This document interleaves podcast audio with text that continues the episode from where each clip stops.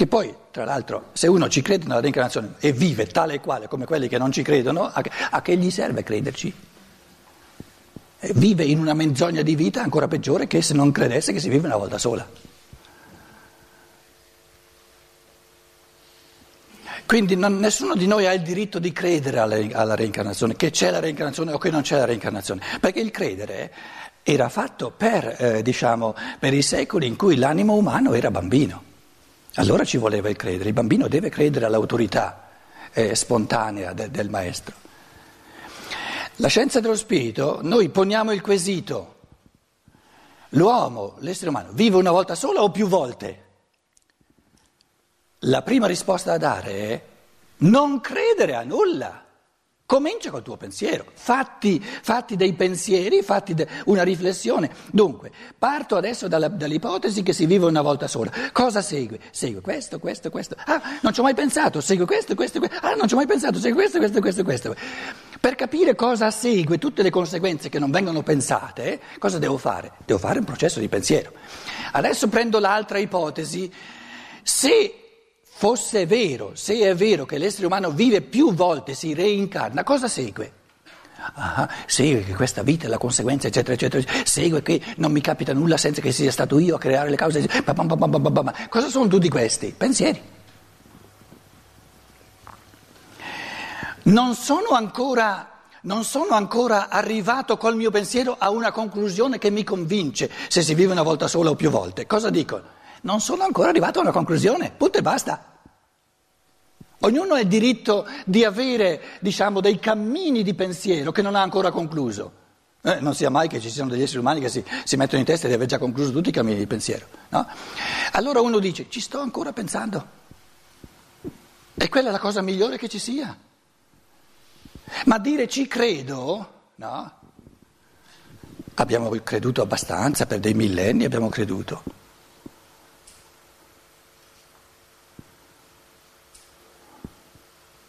Nelle parole di Steiner, dunque il eh, paragrafo 2 lo rileggo di nuovo, la concezione da quale qui si parla in rapporto a quelle due questioni si pone così che una volta acquisita può diventare un organo della viva, vivente vita dell'anima stessa. Quella che verrà data non sarà una risposta teorica, quindi una credenza, un contenuto di pensiero a cui credere che uno ha, porta con sé come una sacchetta, ma un esercizio eh, indica un modo di vivere in quanto spirito pensante da, da, vivere sempre di nuovo, vi sto spiegando io adesso con parole mie, no? eh, per il genere di rappresentazione che sta alla base di questo libro, essa sarebbe solo una parvenza di risposta. Non vi sarà dunque una risposta di quel genere compiuta, finita, ma si indicherà un campo di esperienze dell'anima, quindi l'esperienza pensante, di essere uno spirito pensante che pensa sempre, continua sempre a pensare, esperienze dell'anima nel quale in ogni momento in cui l'uomo ne abbia bisogno, la domanda, per virtù dell'attività interiore dell'anima, tornerà ad avere una risposta viva. A chi abbia trovato una volta questo campo dell'anima, è il campo del pensare, è l'attività del pensare di cui parla, nel quale tali questioni si sviluppano, la vera visione di questo campo dà ciò che gli occorre per i due sopraindicati enigmi dell'anima. Continua a pensarci sopra, continua a esercitare il tuo pensiero sulle due questioni fondamentali dell'uomo. Le due questioni sono l'uomo come pensante e il secondo l'uomo come agente, pensiero e la volontà.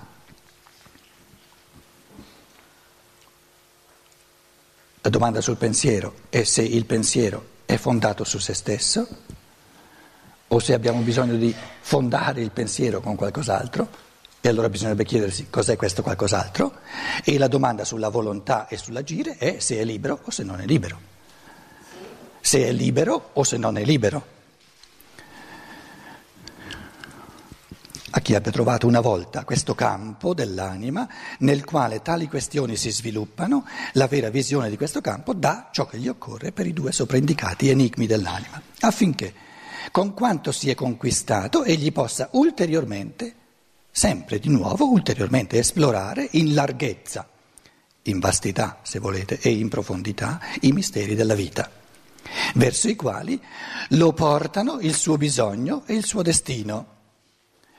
Il suo destino è la sua evoluzione passata e la sua evoluzione passata determina qual è il suo, diciamo, il suo bisogno, se, se, se, sente il desiderio o se ancora non sente il desiderio di un pensare autonomo e di una, di una vita libera. Con tutto ciò ci pare di aver indicato una conoscenza che mostra la sua giustificazione e il suo valore sulla base della propria vita e dell'affinità di questa vita sua propria con l'intera vita animica dell'anima. In altre parole, eh, sono le due domande che diventano prima o poi per ogni essere umano, senza essere, come dire, indotte dal di fuori, diventano questioni di vita. Chi sono io, in quanto spirito pensante, e chi sono io in quanto volente e agente. E la natura che agisce e vuole in me, quindi non sono libero, oppure c'è in me un'istanza, quando io dico la parola io, cosa c'è in questo io? Io penso, io agisco. Finché finché una persona umana non pone, ma proprio frontalmente queste due domande, chi sono io in quanto io penso e chi sono io in quanto io voglio e io agisco, è un bambino. E non esiste essere umano che termini di essere bambino senza in qualche modo venire confrontato frontalmente con queste due domande. Se a 40 anni ancora non ha affrontato queste due domande, vive all'acqua di rose. Vive da bambino, in effetti. Obnubilato, diciamo, frastornato da mille cose che, che lo distolgono dalle vere domande della vita, ma nel momento in cui avesse la forza di prendersi sul serio in quanto essere umano, si accorgerebbe che queste due domande non diventano fondamentali perché una chiesa o un Rudolf Steiner o qualcun altro, qualche autorità ti dice che sono fondamentali, no, diventano fondamentali a partire dall'aspirazione del proprio cuore, a partire dalla propria natura. È nella natura dell'uomo che prima o poi si, si ponga queste due domande come quelle fondamentali della vita.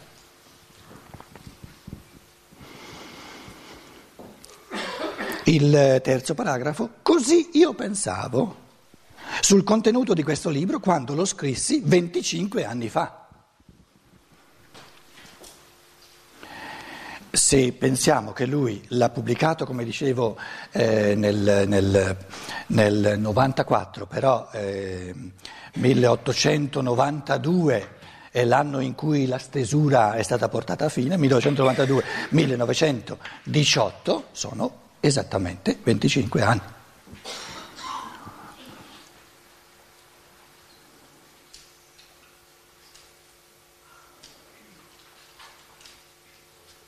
Anzi facciamo 93, se volete, sono proprio 25 anni. Un quarto di secolo è parecchio tempo. E ne, vi ho detto nel frattempo cosa, cosa, è successo nella vita eh, di questo Steiner. Così io pensavo sul contenuto di questo libro quando lo scrissi 25 anni fa e oggi ancora se voglio far conoscere i pensieri che ne costituiscono il fine, devo ripetere le stesse frasi. È cambiato in effetti nulla, ha fatto delle aggiunte a certi capitoli perché eh, era stato frainteso soprattutto da Eduard von Hartmann, che vedremo forse qualche volta ma eh, nella sostanza non è cambiato nulla, anzi 25 anni dopo il testo è diventato ancora più attuale e per quanto mi riguarda devo dirvi eh, in tutta sincerità che un secolo dopo questo testo è ancora più attuale, ancora più fondamentale, perché le sorti dell'evoluzione dello spirito umano che si reggono sempre di più sul pensiero, il pensiero è diventato karmicamente ha, acquisito un peso morale molto più forte oggi che non cento anni fa.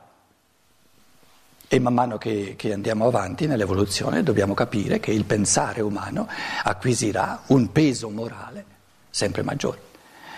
Perché il pensare o il non pensare degli esseri umani decide sul fatto di essere liberi o di non essere liberi.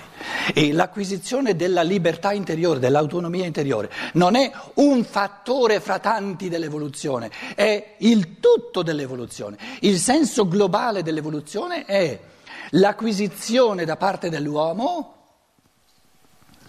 di un io pensante in autonomia che lo rende un essere spirituale morale responsabile anche delle proprie azioni. Perché finché è la natura ad agire in me, nel mio pensiero e nel mio, e nel mio agire, nel mie, nelle mie azioni, io non sono responsabile di nulla.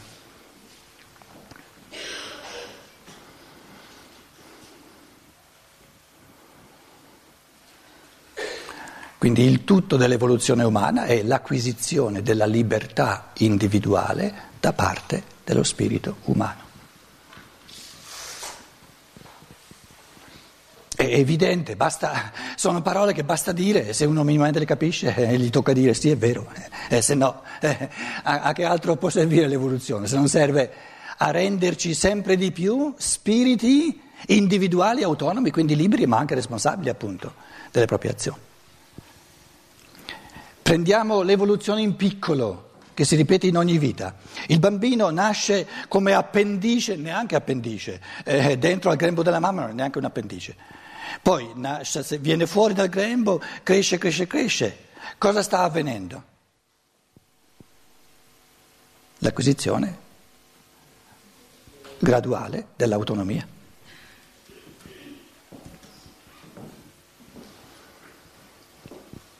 Perché è così importante questa autonomia? Perché un essere umano che non è autonomo non vale nulla, non è nulla, non, è, non soltanto non vale nulla, non è nulla. Agisce in lui magari la tradizione, la Chiesa, quello che volete, o, o le, le, correnti ereditarie, il sangue, il DNA, quello che volete, ma non è lui.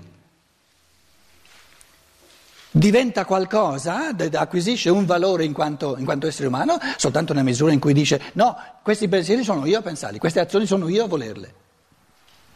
Quindi l'acquisizione dell'io è il tutto dell'evoluzione umana. Tutto fa parte di questo mistero. E lì si evince subito, si nota subito il ruolo fondamentale del pensiero, del pensare. E oggi ancora, se voglio far conoscere i pensieri che ne costituiscono il fine, devo ripetere le stesse frasi. Quando a suo tempo scrissi il libro, mi limitai a non dire più di quanto nel senso più stretto sia in relazione con le due questioni sopra indicate. Una piccola parentesi. Eh, già molti anni fa dissi al Bavastro eh, delle, dell'editrice antroposofica eh, l'edizione tedesca ha alcune cose in corsivo. Ora Steiner, La filosofia della libertà, è un libro scritto, non sono conferenze di Steiner. Quando Steiner nei suoi libri scritti, nei suoi testi scritti, mette in corsivo, il corsivare, il corsi, corsivare, invitiamolo il verbo, dai, eh, inventiamolo. Il mettere in corsivo è un indicare una sottolineatura un, un, un, un, minimo di impulso volitivo di chi sta scrivendo il testo. Ora, eh, adesso io non so se l'ultima edizione ha messo i corsivi oppure se non ci sono. Ci sono i corsivi nell'ultima edizione. Qui il Vigevani ce li aveva già in partenza, capito? Ci sono state diverse edizioni senza i corsivi, che mi è sembrato insomma una cosa eh, non, non bella. Quindi qui sottolinea, è in corsivo nel senso più stretto, sia in relazione con, con le due questioni sopraindicate. E se qualcuno dovesse stupirsi di non trovare ancora in questo libro nessun accenno al campo dell'esperienza spirituale di cui ho trattato in scritti miei più recenti e in tante conferenze, aggiungo io, voglia considerare che a quel tempo non intendevo dare una descrizione dei risultati che si ottengono con l'indagine spirituale, ma soltanto costruire le fondamenta sulle quali tali risultati possano appoggiarsi. I contenuti della scienza dello spirito si posano sul fondamento del pensiero umano Se non, se non gli diamo la base del pensiero umano, sono campati per aria, non hanno fondamento. Quindi il fondamento di tutti i contenuti della scienza dello spirito è che sono plausibili, sono comprensibili allo spirito pensante umano, altrimenti sono senza fondamento e no, non sarebbe neanche giustificato darli all'umanità.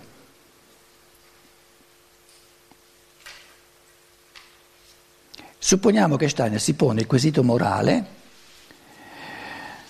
ho o non ho il diritto è un'azione morale buona o non buona quella di dare all'umanità dei contenuti del mondo spirituale? Con quale criterio risponde a questa domanda? La risposta è se ho a che fare con una umanità con uno spirito umano, la cui evoluzione gli permette di afferrare in chiave di pensiero individuale questi contenuti, allora ho il diritto morale di darli.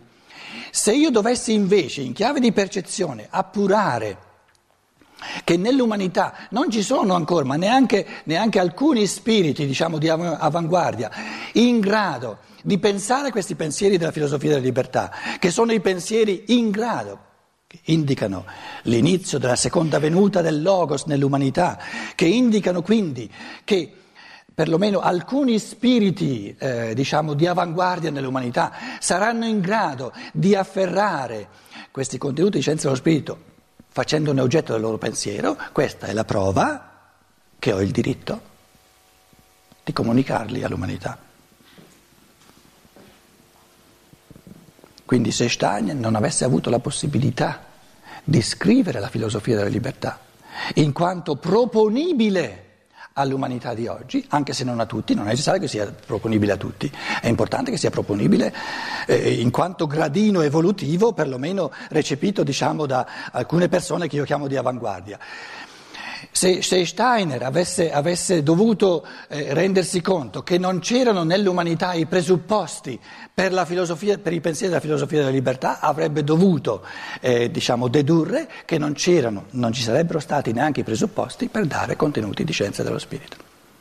La legittimità di dare contenuti di scienza dello spirito risulta dal fatto che eh, diciamo, l'evoluzione dello spirito umano è già arrivato al punto della filosofia della libertà.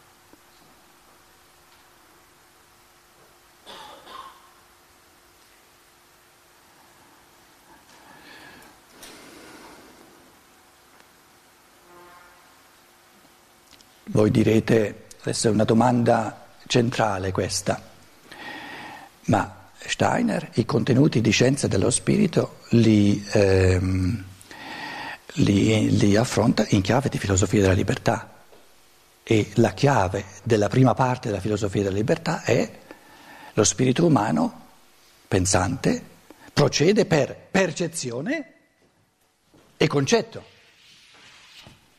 Percezione, abbiamo visto stamattina, e concetto.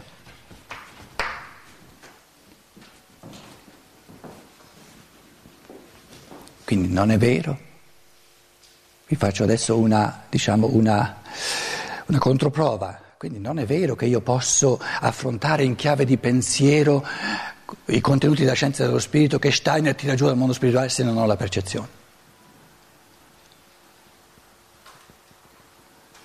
Perché il pensiero ha il diritto di pensare e di creare concetti soltanto dove ha la percezione.